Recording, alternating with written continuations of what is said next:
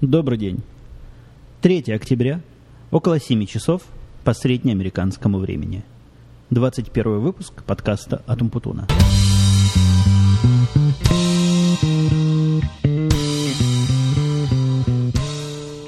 Сегодняшний выпуск я записываю в более или менее тихой обстановке. Жена ушла на аэробику, у нас там в спортивном клубе такие бесплатные кружки для всех желающих. А ребенок, один ребенок следит за другим ребенком. И легенда, значит, моего отсутствия – это то, что папа ушел по делам. С недавнего времени уйти по делам для нашего ребенка, для четырехлетней дочери – это синоним чего-то неприятного, потому что где-то неделю назад, даже не неделю назад, дня три назад, мы возили ее на прививку, на целый ряд прививок таких болезненных. Там и из пальца брать кровь надо было, и, и всякие такие гадкие вещи. Я, когда был маленький, очень не любил таких мероприятий. Ну так вот, и она спросила, куда мы едем?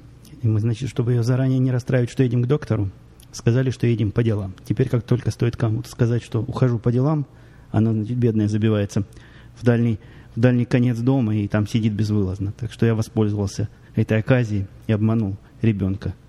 Кстати, когда мы туда ездили, с нами произошли две таких странных истории, которые, возможно, достойны вашего внимания. Прежде всего, когда мы туда ехали, а дорога туда занимает где-то минут сорок, если нет пробок. Это не так далеко от нас, миль, наверное, тридцать-тридцать пять. Это такой район, называется Скуки. И в этом районе тусуется в основном русско- русскоязычная публика такая. Вот. И все русские врачи, а у нас детский врач, моя жена хотела только русского врача, поскольку э, с этими врачами можно поговорить, а ей, значит, важно разговаривать с врачами. По мне, так подход такой программистский, который присутствует у американских врачей. Типа зашел, починил, вышел, и нечего разговора говорить. Мне кажется, более предпочтительным и более концептуальным. Но тут с женой не поспоришь. В общем, поехали мы, значит, вот в эту, к этому детскому врачу. Ехали, ехали по пути. Дорога, как везде, в штате Иллинойс ограничена пятьюдесятью пятью милями в час, что примерно, по моим расчетам, километров девяносто в час. Но никто с такой скоростью там не едет, то есть можно всякого останавливать и штрафовать. Время от времени полиция какого-нибудь несчастного выберет и штрафует. Ну, в общем, на общую обстановку на дорогах это не особо влияет. Все равно все несутся, как сумасшедшие. Ну вот, несся я тоже, как, как все, где-то миль семьдесят, что это, наверное, километров сто десять - сто двадцать, может быть. Ну, вот так, какая-то такая нормальная скорость. В общем, ничего особенного для моей Хонды такая скорость не составляет. Впереди меня ехал Корвет. Если вы в курсе, Корвет – это такая американская машина, вроде бы спортивная, так, такая, навороченным двигателем, широкими колесами. Ну, в общем, такой вариант, наверное, Porsche по-американски, или даже вариант Ferrari для бедных. И эта машина ехала впереди меня на довольно-таки приличном расстоянии, пока вдруг не начала вдруг на ровной дороге без всякой видимости резко тормозить. Уж не знаю, что пришло в голову водителю, но вот такая манера. Я, кстати, по манере вождения одно время даже сам себя тестировал, можно ли, едя... езжая сзади за машиной, по поведению водителя понять, какого цвета водитель, значит, и какого пола. Ну, в принципе, женщину от мужчин легко отличить. Это всякому понятно, кто водил машину. Черного от белого тоже легко отличить. То есть, если вы видите машину, которая меняет ряды без всяких попыток указать на повороты и делает совершенно безумные вещи, которые, значит, если второй водитель не среагирует, соответственно, приведут к аварии, то... Гадалки не ходи, водитель черный. Но вот когда ситуация, когда черные женщины, то это вообще что-то, какая-то взрывоопасная смесь. И я такую смесь не могу определить, поскольку либо то перевешивает, либо другое. Ну вот впереди, по моим расчетам, сидел мексиканец, поскольку они вот имеют такой... Извините, кто-то звонит, сейчас остановим это дело и продолжим. Да, я вернулся к вам. Так вот, явно был мексиканец, поскольку манера вождения не такая, конечно, раскована, а, отвязная, как у черных, но все равно тоже без, без, бесшабашная, такая безбашенная, в общем. Ему особо а, обстановка на дороге не интересна, а этот вдруг передо мной начал резко тормозить. Вот просто резко тормозит. Причем, будь у него немного ума, он бы посмотрел на меня и на себя, но он вообще не смотрел в зеркало заднее и понял бы, что так как он быстро останавливается, я так быстро остановиться не смогу. В общем случае, ну...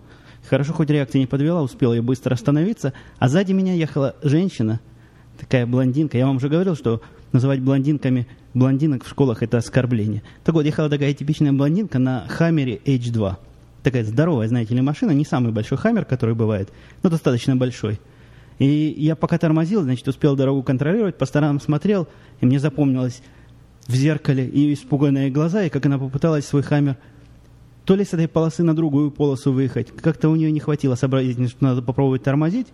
И она едва-едва не повторила бессмертный подвиг. Знаете, русские какие-то ребята в Израиле умудрились перевернуть армейский «Хаммер», хотя считается, что эта машина плохо переворачиваемая. Я не знаю, насколько это правда или легенда, но когда я служил в армии, эта байка ходила, и в нашей части несколько мужиков пытались таки «Хаммер» этот перевернуть, но у них ничего не получилось. Машина широкая, тяжелая и, на мой взгляд, переворачивается плохо. Но эта тетка тоже не смогла перевернуть свой «Хаммер», хотя, конечно, все шансы у нее были. Закончилось это происшествие без всяких последствий для всех участников этого странного торможения, хотя, конечно, я даю себе отчет, что если бы я в этого корвета врезался, я бы был еще и виноват, поскольку достаточно близко к нему ехал. Ну вот, э, это вот наша так поездка к врачу началась. А то, что у врача было, ну, тоже ничего особо интересного, просто это несколько опровергает мой термин о том, что даже наших людей, если поставить подходящие условия, они будут вести себя, ну, более-менее подходяще. В этом офисе этого врача все медсестры тоже русские. Не знаю, насколько они русские, во всяком случае, говорят они на русском языке.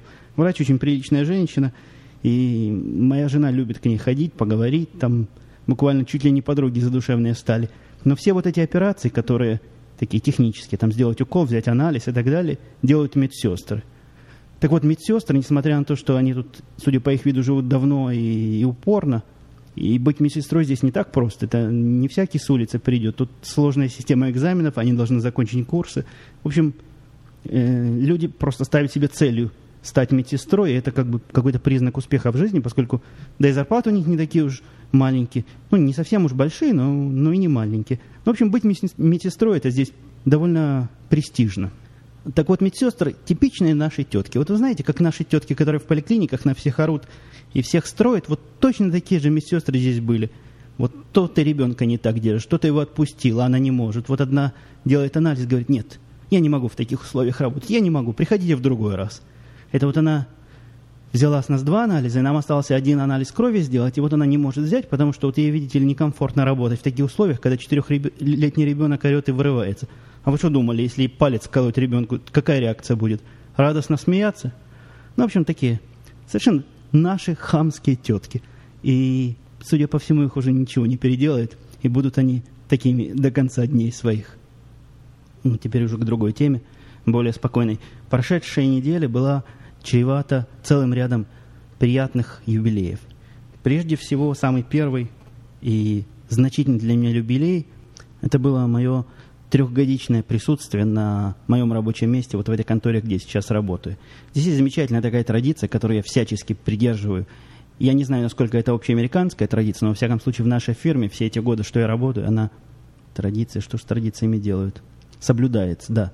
Так вот, эта традиция соблюдается неприкосновенно и железно. То есть день в день в юбилее, когда вот исполнился очередной год твоей работы, тебя вызывает начальник, а начальник у меня сейчас один президент, и начинает рассказывать тебе прежде всего хорошие слова. Я пришел к нему, он, значит, мне говорит: давай, говорит, сядем на диванчик. Я ему говорю: что это, диванная беседа, ты меня собираешься увольнять? Он говорит: нет, нет, совсем наоборот. Вот такая, знаете, диванная беседа. Начал мне рассказывать, какой я хороший. Я ос- особенно не дал ему разойтись. Он такой, как начнет разговаривать. Хотя, конечно, приятно, что хвалят. Я его остановил. Говорю: подожди, подожди, я включу записывающее устройство. У тебя такая замечательная речь, что я хотел бы ее выучить и в подобной ситуации тоже своим работникам чего-то подобное рассказывать. Но он, мужик с юмором, воспринял это серьезно, хотя я в самом деле включил у меня с собой диктофон сейчас всегда, чтобы, если вдруг мысль какая умная в голову придет, и что-нибудь такое, что можно озвучить в подкасте, прибредет, так чтобы это можно было сохранить, значит, на будущее. Вот записал на магнитофон его речь, он ее второй раз рассказал, так что теперь будет у меня заготовки для... для подобных случаев. Ну, рассказал мне много всего разного, но самое приятное из этого всего дела, что кроме разговора это дело еще выливается в какие-то, э, в какие-то конкретные поощрения в виде каких-то премий, бонусов. Ну, по-русски это, наверное, называется тринадцатая зарплата. В общем, такой приятный юбилей был. Прошел с всеобщей радостью меня, моей семьи и даже моего ребенка, который тоже с, этого, с этой премии кое-что перепало. Второй юбилей был тоже такой любопытный юбилей. Моя программа и эс ви эн, которая довольно известная, как я говорил, в узких кругах программа, ей исполнился один год, и буквально к этому одному году подгадал некий мужик, я не помню его фамилии, Ну, в общем, не суть важно. Мужик-американец – это первый единственный человек, который прислал пожертвование на мою программу. Ну, пожертвование, конечно, не в том смысле, как жертвам урагана, а пожертвование в том смысле, что можешь заплатить, а можешь и не платить. Он прислал в целых двадцать пять долларов, сопроводил это длинным-длинным письмом с выражением признательности и рассказа, как он любит мою программу, но самая смысловая часть была в конце. Оказывается, он давно и безуспешно уже просит реализовать одну очень странную фичу, на мой взгляд, которая абсолютно этой программе, ну, как зайцу стоп-сигнал нужна, но вот для его работы она просто необходима. И вот он в конце письма говорит, что вот эти двадцать пять долларов, что он прислал, никоим образом не является авансом, но вот если я эту фичу реализую, он мне пришлет еще много денег. Но я могу себе представить, сколько это много денег, судя по этому не авансу. Но все равно мелочи приятно. Единственный, первый, и я, я думаю, единственный это из тех, кто как-то финансово среагировал на, на мою кнопочку. За, заплати, заплати за то, что ты любишь. И третий юбилей прошедшей недели был юбилей славного подкаста Russian Apple Podcasting. И в этом юбилее я принял какое-то косвенное участие, а именно, я не знаю, можно ли это называть интервью, но, скорее всего, это было интервью, которое, которое эта передача у меня взяла. Тоже такое странное интервью получилось. Я только проснулся, еще язык заплетался, ум не ворочался. Ну, вроде я им ничего такого особо глупого не наговорил. Хотя там одна моя фраза была, конечно, резкая. Я сказал, что, на мой взгляд, ставить на Macintosh Linux – это занятие странное и глупое. Если бы, конечно, я был такой... Да что ж такое, что ж они тарабанят так? Подождите одну минутку, сейчас посмотрю, чего от меня среди ночи хотят. Ну, догадайтесь трех раз, кто это в семь часов вечера по служебному джаберу ко мне тут ломился. Догадались? Ну, конечно, Карл. Он сделал свою очередную какую-то штучку небольшую и радостно доложил, насколько все у него кульно и прекрасно работает. У него два слова есть для описания своих успехов. Либо сакс, либо кул. Вот сегодня у него кульный день. Ну, так вот, продолжаю к тому месту, где нас вот так вот беспардонно прервали. Так вот, если бы я был не такой сонный и как-нибудь взвешивал свои слова перед тем, как сказать, конечно, я бы слово «глупо» не сказал, поскольку ничего в этом глупого такого нет. Ну, хотят люди, пусть ставят. Это вызвало, я не скажу, шквал писем. Пришло аж целых три письма, что, в общем, на двести пятьдесят живых человек, слушателей, не так много. Но письма были пару в таком резком тоне, одно в таком конструктивном. Ну, в общем... Ну, не глупо, это не глупо. Погорячился. Если хотите ставить Linux на, на маковский компьютер, ради бога. Флаг вам в руки, ставьте. Кстати, один из написавших предложил рассказать, в чем он видит преимущество именно Linux и именно на Macintosh. Я предложил ему даже устроить с ним интервью, пусть он расскажет. Мне, например, это лично очень интересно. И, судя по всему, человек вполне вменяемый и адекватный, поскольку матом меня за мою оговорку не крыл. И, в общем, так, нормально. Нормальное письмо написал. Но я ему послал свое предложение, посмотрим на его реакцию. Ну, и, естественно, нельзя не поздравить Russian Apple Podcast с их десятым юбилейным выпуском. Я этот подкаст, как я и сказал в интервью, слушаю с удовольствием. И всем своим знакомым макистам, которых, к сожалению, не так уж и много, рекомендую. Я, в общем, слушаю про Macintosh два подкаста. Самый мой любимый мэковский подкаст – это MacCast. MacCast. Так и пишется. Mac. Каст. Он на английском языке, естественно, он у меня в коротком списке лучших подкастов, то есть тех, которые я не пропускаю никогда. Но вот второй подкаст про маки, который я слушаю, это вот Russian Apple Podcast. Так что молодцы, ребята, продолжайте. Будем ждать и двадцатого, и тридцатого, и пятидесятого выпуска от вас. Кстати, по поводу интервью. Это было, если считать за интервью то, что берут средства массовой информации, мое первое в жизни интервью. Но если считать интервью в смысле вот таких вот странных мест, но не включая интервью на работе. Это было второе интервью, которое я проходил. Первое интервью до этого было три года назад, а это было именно интервью в посольстве США в Израиле. Ну, он так и называется, интервью на грин-карт. То есть это после того, как все формальности с грин-карт уже практически оформлены или близки к оформлению, тебя вызывают в посольство и с тобой собеседуют. Ну, для меня это все было совершенно загадкой. То есть, что за собеседование там может быть, и как беседуют, и вообще, чего надо отвечать, и как говорить. Я по-английски-то говорить вообще тогда совершенно не мог. То есть, там, на пальцах раз, два, три показать мог. Это был и весь мой английский в тот момент. Вот. Но меня успокоили, что говорят на любом языке там. То есть, в Израиле говорят на иврите прекрасно. И вообще ничего в этом страшного в интервью нет. Но интервью оказалось еще менее страшным, чем я ожидал. То есть, судя по названию интервью на грин-карт, ну, представляете, это интервью на вид на жительство. Вот помните в фильме «Green Card», где Жерар Депардье и, как же тетки фамилия была, Макдаул, как там их серьезно муружили, в каких-то кабинетах они сидели. Я себе и представлял что-то в подобном роде, что вот заведут нас в какой-то кабинет, будут по одному опрашивать.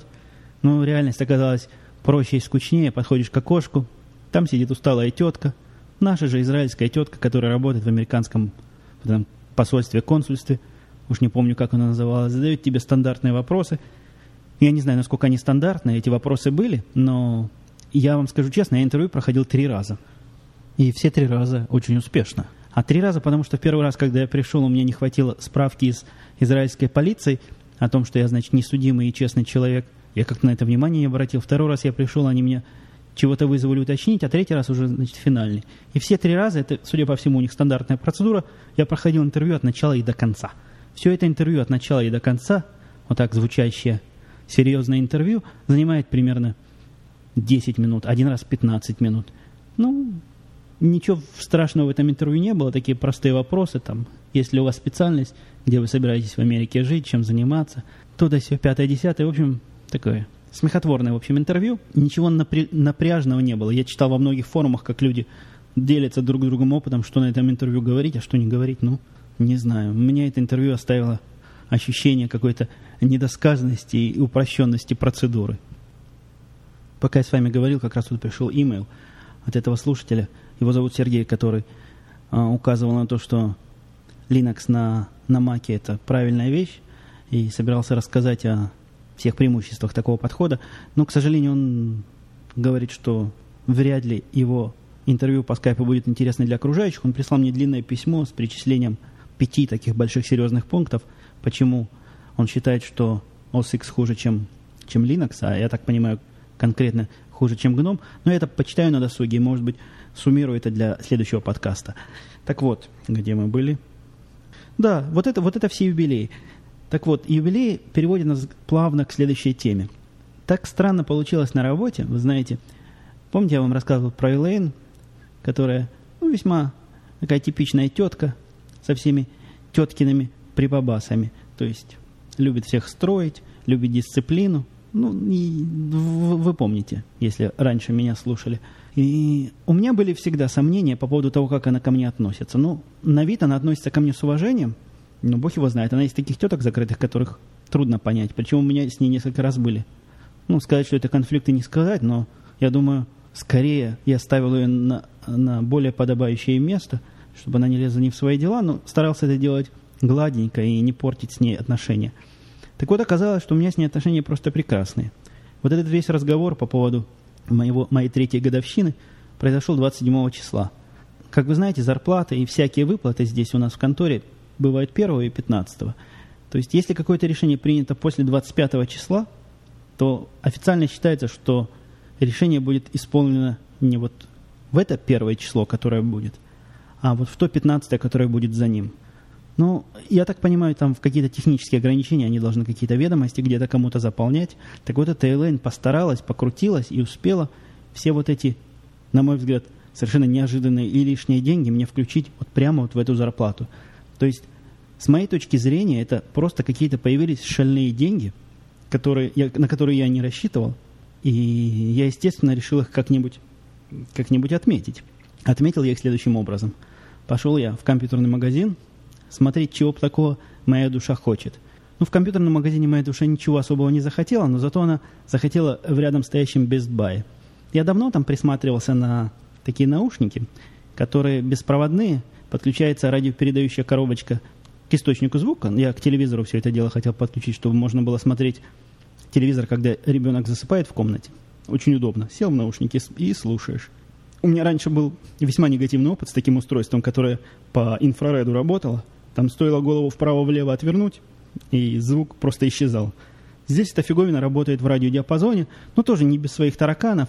То есть, когда ее включаешь, где-то на заднем плане слышны какие-то, какие-то радиостанции на каких-то странных языках. То есть, такое впечатление, что слушаешь плохо настроенное радио. Ну, в общем, определенными манипуляциями можно его довести до вполне слушабельного состояния. Хотя, конечно, музыку таким образом я бы никому не рекомендовал слушать. Устройство недорогое, они там, у них там распродажа была вот на эти наушники фирмы эй си. Никогда такой фирмы не слышал. Они стоили то ли сорок, то ли пятьдесят долларов. Ну, хорошее такое устройство, вставляется в него аккумулятор, слушаешь себе лежа на диване. Расстояние просто поразительное. Я пробовал в конец двора отходить, наверное, метров, не знаю, двадцать от дома, и слышимость при этом не страдала. Как бы мои соседи не возмущались тем, что слышат мое телевидение в своих радиоприемниках. А супруга моя эти деньги тоже решила освоить и повез ее в магазин, который называется «Айка». Я думаю, по-русски она называется «Икея» или «Акея». Я не знаю как. Ну, такой большой магазин, где, где все дешево и такого весьма средненького качества. Но она любит по этому магазину ходить. Ну, в общем, поездка в этот магазин ничего особого из себя не представляла, за исключением одной маленькой детали. Когда мы туда приехали, я обратил внимание на очень странный феномен. И иногда возле больших магазинов для того, чтобы как-то регулировать загруженные стоянки, стоят регулировщики, регулировщики, регулировщицы, которые, значит, поток машин распределяют в нужные места. Так вот, все регулировщицы, которые стояли, все, вот все до одной, во-первых, были женского пола, ну это ладно, а во-вторых, они все были черные. В общем, место это не очень черное, и почему они там все собрались на этой стоянке, и что это за такая акция, может, у них какой-то профсоюз черных, который... который раздает своих работников на подобные мероприятия. Я тут знаком с фирмой си ди дабл ю. Мы у этой фирмы заказываем всякие компьютерные железки. Очень правильная фирма, в том смысле, что доставка у них, если сегодня заказываешь, то завтра утром они уже приносят. У них только один такой баг есть, приносят они часов в семь утра. То есть будет всю мою семью, меня. Но разговор не о том. А разговор о том, что все абсолютно посыльные, работающие в этой фирме, они ветераны тех или иных войн. Ну, начиная, по-моему, от корейских, не знаю, если там ветераны Вьетнамской войны, и кончают, значит, самыми последними. Вот такой тоже у них, такая у них специфика. Может, и, и здесь какой-то такой был организация черных женщин. Не знаю, не знаю. Вот пока не забыл, потому что уже говорю с вами двадцать две минуты, а собирался об этом вначале сказать. У меня к вам, дорогие слушатели, есть огромная человеческая просьба. Просто от всей души. Я вас умоляю, не пишите мне письма и не просите от меня по ай си ти купить вам что-нибудь здесь в Америке и послать это вам куда-нибудь в Россию. Ну, во-первых, это весьма для меня хлопотное занятие, а во-вторых, оно не совсем законное с точки зрения вашей таможни. Да вообще не хочу этим заниматься. А когда начинаешь с человеком общаться, и он выходит в конце разговора, видно, что весь разговор затеян как-то корыстно, и в конце разговора он выходит вот на такую просьбу, мне приходится отказывать, и люди обижаются. У меня много, действительно много людей такое просило в последнее время, и я не думаю, что это связано с тем, что все эти люди слушают мои подкасты. Пара-тройка человек точно, просто какие-то левые товарищи появились по ай си кью, откуда-то узнали, что я, значит, из Америки.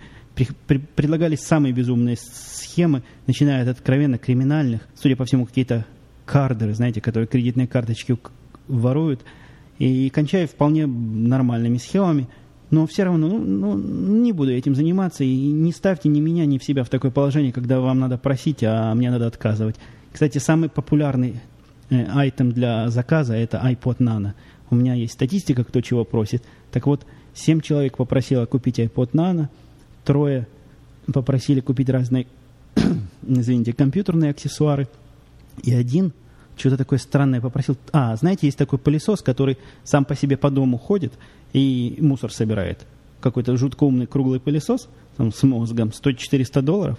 Вот ему почему-то такой пылесос прямо, прямо без него он жить не может. Вот этот товарищ дольше всего ко мне приставал и голову морочил. А один из э, таких собеседников, который в конце концов вышел вот на такую просьбу, сказал странную фразу, которую я вам озвучу, прямо дословно. Дословно. Он сказал так: «Я вижу, вы не патриот, поэтому вам в Америке живется хорошо». Для меня эта фраза до сих пор несет в себе какую-то мистическую, сюрреалистическую загадку. Он утверждает, что это слышно из моих подкастов, что я не патриот. Ну, возможно, слышно, что я живу неплохо, ладно, ради бога. Хотя я тут особо стараюсь хвост перед вами не распускать. Но неужели слышно, что я не патриот? И в каком-то смысле? В том смысле, что безродный космополит, что ли? Или в каком-то другом, не знаю. Ну, вот такой странный вывод он сделал. А в конце сказал, что на меня он не обижается, но в разведку со мной не пойдет. Вот так вот. Не пойдет со мной товарищ в разведку. Очень жаль. Опять же, ну, не буду повторяться, вы поняли, что я хочу сказать. А еще у меня появился, объявился такой странный круг слушателей. Я уж чего не думал, того не думал. Которые слушают меня с точки зрения русского языка. Может, они с точки зрения содержимого меня слушают. Но вот, например, со мной связалась одна училка из Техаса, училка русского языка, но какая-то она... Мне кажется, она русский язык плохо знает. Возможно, я и английский, с ее точки зрения, знаю так же плохо, как она русский, но я же не работаю учителем. Вот, она работает. И она попросила разрешения на два выпуска. Я не знаю, по какой, по каким параметрам она их выбрала, мои выпуски, и почему ей кажется, что мой русский язык хорош для обучения ее студентов. Но вот она попросила два выпуска, разрешение проиграть два выпуска на ее урок, а включить в ее учебную программу. Да, ради бога, флаг ей в руки. Я ей разрешил, так что теперь в Техасе будут учить русский язык. Не знаю, кто там... Обождите, вру, не в Техасе, в Колорадо. Меня еще удивило Колорадо, поскольку я... Все мои знания Колорадо ограничены колорадскими жуками. Так вот, в Колорадо будут учить какие-то мифические студенты русский язык по моим подкастам. Еще один товарищ тоже объявился, по-моему, из Германии, который слушает подкасты, чтобы не забыть русский язык. В общем, на мой взгляд, дело хорошее. Не знаю, насколько правильен у меня русский язык и является ли он пособием для изучения, но хотите слушать, я не против. А последний случай просто курьезный. Если в тех вариантах, когда у меня что-то просят купить, я еще хоть как-то могу понять, то есть, видимо, хотят сэкономить на таможне и купить это дешевле, то тут один товарищ появился. Такой товарищ. Я бы сказал, ну да, товарищ, типичный товарищ, который просто просит со мной, меня по-коммунистически, так прямо, поделиться с ним деньгами. Просто вот так вот без затей. А, использует при этом такие странные различные методы, что просто ум за разум заходит. Он может дописать вот эти сравнительно честные методы отъема денег, хотя его методы весьма и весьма сомнительны. Сначала он грозился мне прислать какие-то криминальные посылки, и потом, значит, на меня настучать, что я вот такие посылки принимаю, там, с контрафактной продукцией, какие-то диски, еще чего-то, в общем, какой-то бред полнейший. На что я ему сказал, шли, дорогой, разберемся. После этого этот же тип, поскольку мы с ним общались по ай си кью, я видел его ай пи, а ай пи у него, судя по всему, не меняется, попытался поломать мой сайт. Ну, это какой-то детский сад. Просто какой-то детский сад. Он, судя по всему, до самого конца взлома был уверен, что он ломает виндовсовскую машину. И видно, что он делал то ли это руками, то ли какой-то программой, специально заточенной под поломку вот этих виндовсовских машин. Но, судя по всему, он до, до конца и не понял, что он, собственно, ломает. И он достал меня. В конце концов, он меня достал. Я посмотрел на его адрес и увидел, что все диски C, знаете, C-доллар, D-доллар, вот эти все виндовсовские шары у него открыты. В общем, написал я ему файл такой, readme.idiot называется, в котором написал все, что я думаю по поводу его попыток и наездов. Ну, какой-то такой упорный молодой человек, не, не успокаивается, посылает мне время от времени очередные гениальные, гениальные предложения, почему именно я с ним должен поделиться. Просит немного, просит немного, просит всего пятьдесят долларов. Ну, вот так, такой вот способ себе заработать придумал. Если вы меня, мой дорогой, слушаете... Нет, я хотел сказать, ну, тогда мой подкаст попадет вот в, вот в эти, которых надо писать ненормативная лексика. Вы понимаете, что я ему хотел бы сказать. Ну, в общем, полно-полно, просто полно идиотов и совершенно непуганных. И на самое уж, на самое буквально прощание, поскольку лимиты мои подходят к концу, я, я сегодня абсолютно не покрыл свой план, как-то и быстро говорю, И, и мысли в голове роятся, есть что сказать, да вот время заканчивается. Ездила моя семья в зоопарк тоже на этих выходных. Тоже зоопарк как зоопарк, большой, конечно, зоопарк, но со всякими американскими прикольцами, развлечениями. Самое сильное впечатление произвело, когда садишься на скамеечку одну возле кустов, и из кустов раздается такой звук, как будто бы вот эти звери, вырвавшись на свободу, одного из посетителей едят. Какое-то довольное урчание, какие-то рычания пантер, чуть ли не визги, раздираемые на части дичи. Это, оказывается, там везде в траве натыканы вот такие звуковые эффекты. Причем оно зависит от того, где ты находишься. Если ты, значит, возле львов, так они возле тебя прямо рычат. Ну, впечатление сильное, конечно, производит, хотя затея, на мой взгляд, весьма и весьма сомнительная. Ну вот на этой сомнительной затее я заканчиваю сегодня свой очередной двадцать первый выпуск на этой неделе. Наверняка будет еще один подкаст, так что оставайтесь на связи. Пока.